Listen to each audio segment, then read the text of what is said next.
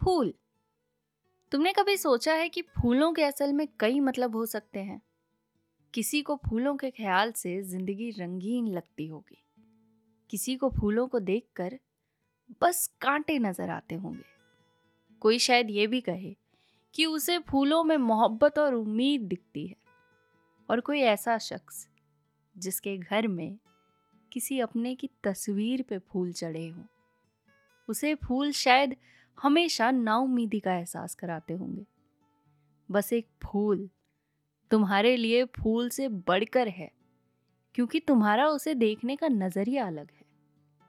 और याद है ना, मैंने कहा था कि ज़िंदगी को समझने का नज़रिया ही ज़रिया है। दोस्तों, आपके लिए खुशखबरी ये है कि आप सबसे मुलाकात हुआ करेगी अब हर सैटरडे की शाम को नज़रिया के एक नए एपिसोड के साथ। जिसे आप सुन सकेंगे अलग अलग ऑडियो प्लेटफॉर्म्स पर। तो स्टे ट्यून्ड मिलते हैं नेक्स्ट सैटरडे पहले एपिसोड के साथ।